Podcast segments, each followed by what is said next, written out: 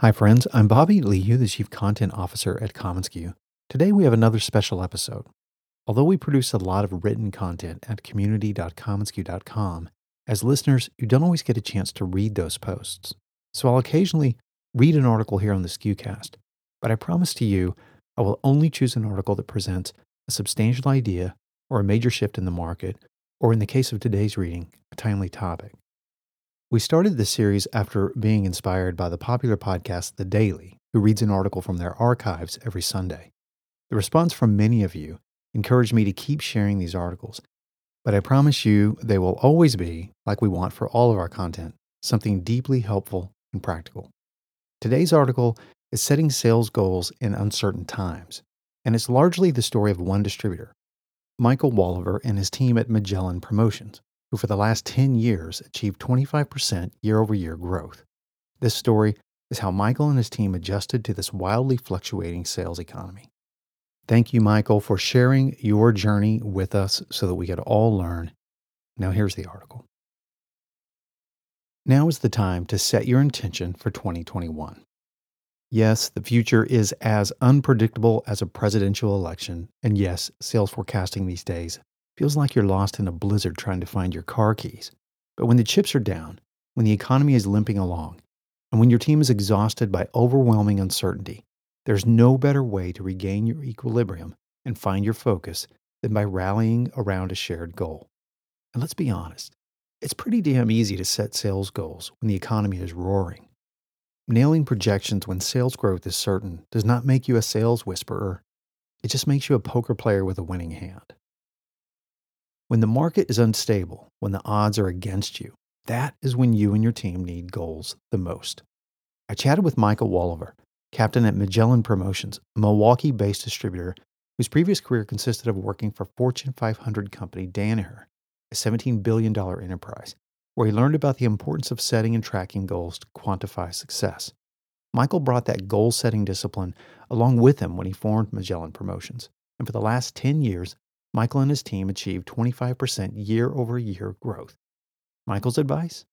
Three keys. Number one, ignore the averages. Set goals against your best self. When COVID hit and the market collapsed, Michael and his team knew they had to regroup. Setting goals was such a driving force behind their past success that he knew they couldn't just abandon goal setting. But the question remained, how do we set goals when the market has been decimated? One thing Michael knew, based on his experience, was that goals were imperative for maintaining and driving morale.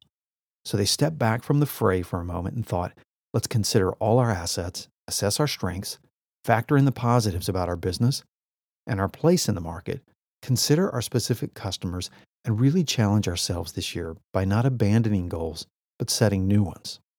Michael reflected, if you set a thirty percent goal and you only hit twenty percent growth, other than the fact that you're a little disappointed, you still achieved twenty percent growth.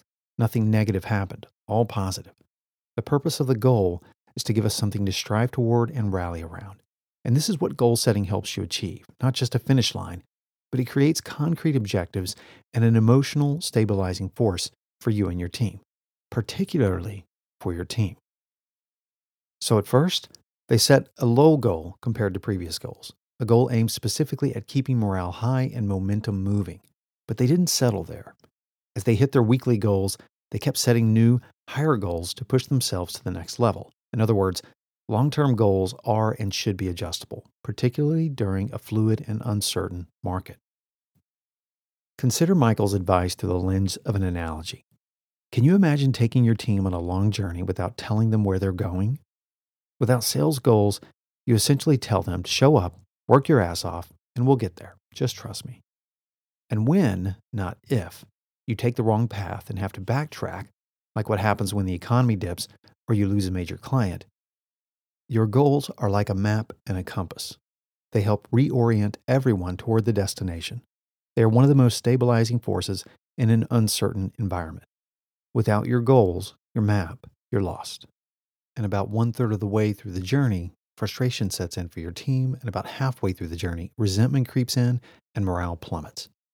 It's exactly how and why people quit, when they feel like they're working in circles and getting nowhere, when they feel like their work is worthless.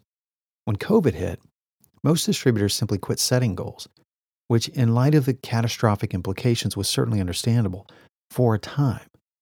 With a glint of hope in sight about vaccines for COVID and a new year arriving quickly, it's time to reclaim those solid business practices that we abandoned and get back into the business of growing our business. Plus, the reality is, some distributors' businesses actually grew during the pandemic. And I don't mean just P P E sales. We are all in the same business, but we are not all the same. We serve different clients, different verticals. We have unique specialties and services. And because of this, we must be careful not to heed the voice of averages. The headlines are full of businesses shuttering, restaurants closing, and even in our own industry. The precipitous drop creates a maelstrom of helplessness. Even now, as cases are climbing to alarming heights, the news will take on a decidedly dark tone again, particularly through winter and the ambiguity still around politics. But sometimes our businesses become the victim of the echo chambers we create. The friendliness of our industry, the closeness, the camaraderie, it's an amazing support in a downturn, but it can backfire if everyone thinks they're drowning. And you know what they say about trying to help a drowning man and all they're flailing about and struggling to survive, you can't let them pull you down with them. We've seen this happen in our industry with margins. When industry reports suggest the average margin in our industry is thirty-two percent, guess what happens to the insecure salesperson who is commanding forty percent margins or higher? They begin to question their quotes. They lose confidence simply because of an average statistic. Margin, sales, growth, it's all an attitude. Yes, there are market forces at play, but that shouldn't throw out years of best practice planning. Don't set goals against the average nor against your biggest competitor. Set your goals against your best self. Number two, find your Goldilocks goals. Admittedly, finding a number that works for you and your team is the biggest challenge. Michael's second tip, think Goldilocks and the Three Bears. Goals that aren't too hot nor too cold, but goals that are just right. When you set a goal, it obviously can't be outrageous. If you're at two million and next year you want to be at ten million, that's not a reasonable goal. Michael and his team had a proven track record of twenty-five percent year-over-year growth. So they had some history working toward tough goals in difficult years. An impossible goal is too hot and therefore discouraging to your team, Michael said. If it's too cold, too easy to hit, it's a meaningless goal. What you want is a goal that is slightly uncomfortable where you feel like you're pushing yourself. Be sure you set Goldilocks goals that are just right for you, your strengths, your team, and most importantly, your market. Finding that right number is the hardest part, but it's worth working towards. Nate Bailey, founder of Ideation, said, "Sales forecasting is hard work, only because it takes time to stop and focus, but it's important for planning."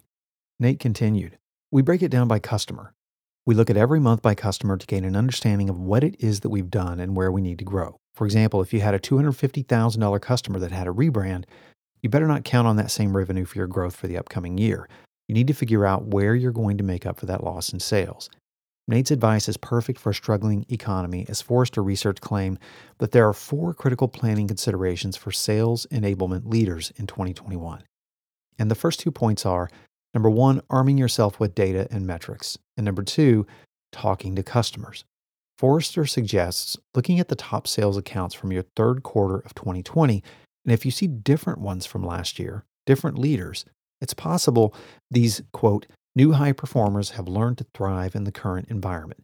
As sales leaders, we are responsible for figuring out what they are doing differently, document it, and institutionalize it, end quote. But there's still a richer secret to goal setting, and it's the magic in Michael's third idea. Number three, the magic mojo. One challenge every employer has is ensuring everyone knows and feels that what they do for the organization matters. "What I didn't like about working for a larger company," said Michael, "is feeling like my work didn't matter to the overall success of the organization. You feel like you're just a small cog because you can't map your day-to-day tasks to any sort of big-picture progress." Setting a big number as a goal in a one-time annual planning meeting and thinking it will stick is like writing your goals in sand. It looks pretty for a moment, but it's soon gone. And moreover, it's not doing anything to motivate your team on a daily basis, because out of sight really does mean out of mind. Because that number will get buried by the thousand urgent deadlines over the next year. Michael's secret? Track sales goals on a weekly and even daily basis. Michael said, I talked with a very large distributor who once advised me not to track goals weekly or daily, but rather track them monthly. That was one piece of advice I ended up simply ignoring." End quote. It was wise of Michael to ignore the echo chamber and create a system that would work for his team and his goals. Moreover, now more than ever, tracking daily and weekly goals is crucial in a down economy.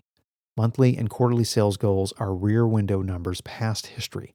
They can give you an idea as to where the business is heading in a general sense, but they can't give you a day-by-day, week-by-week outlook.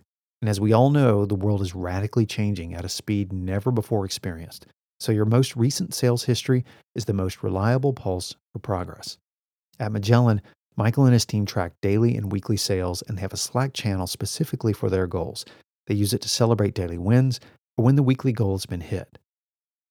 Quote, "Since we're all remote, we're unable to celebrate in person, but we still need to be able to have some positive interaction around goals and stay fired up." End quote. And because they physically see it every day and every week, it's apparent whether they are hitting their daily, weekly goals. It makes goal setting interactive and fun and inspires the right kind of conversation like, "Hey, do we have projects coming in? We're close to our goal. What else can we bring in?" Moreover, Mike and his team set quarterly goals in a fun and creative way by creating a theme. For example, take the fourth quarter that we're in now. Mike and his team had continually increased their weekly goals this year and finally got to the point where now their new goal for fourth quarter is ninety percent of two thousand nineteen's Q four sales.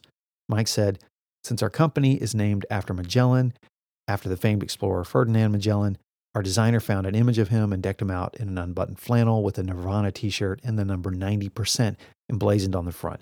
If we hit the goal, we're having a nineties theme party."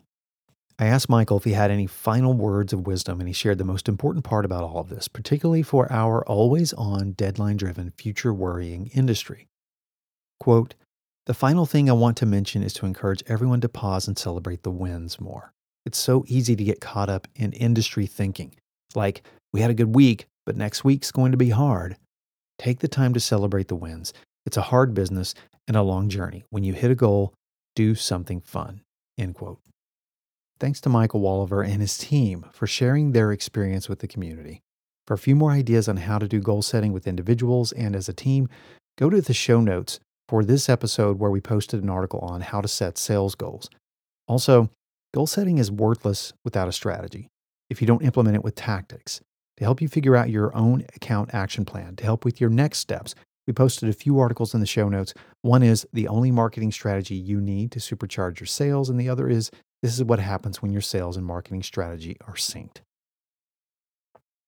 I can't tell you how thankful we are that you join us for these episodes. It means everything to us. We love this business. We love our community. And thank you for the feedback that you've given us.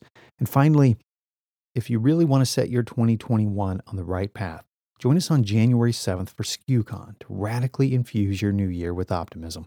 Bring your team to get inspired by Seth Godin, Ann Handley, Chris Miller from Ben and Jerry's, L A fashion designer Mitra Kayyem, and Fast Company's Elizabeth Segran, plus some of the most energetic and emerging voices in our industry today. You can learn more and register at S K U con dot com. Take care.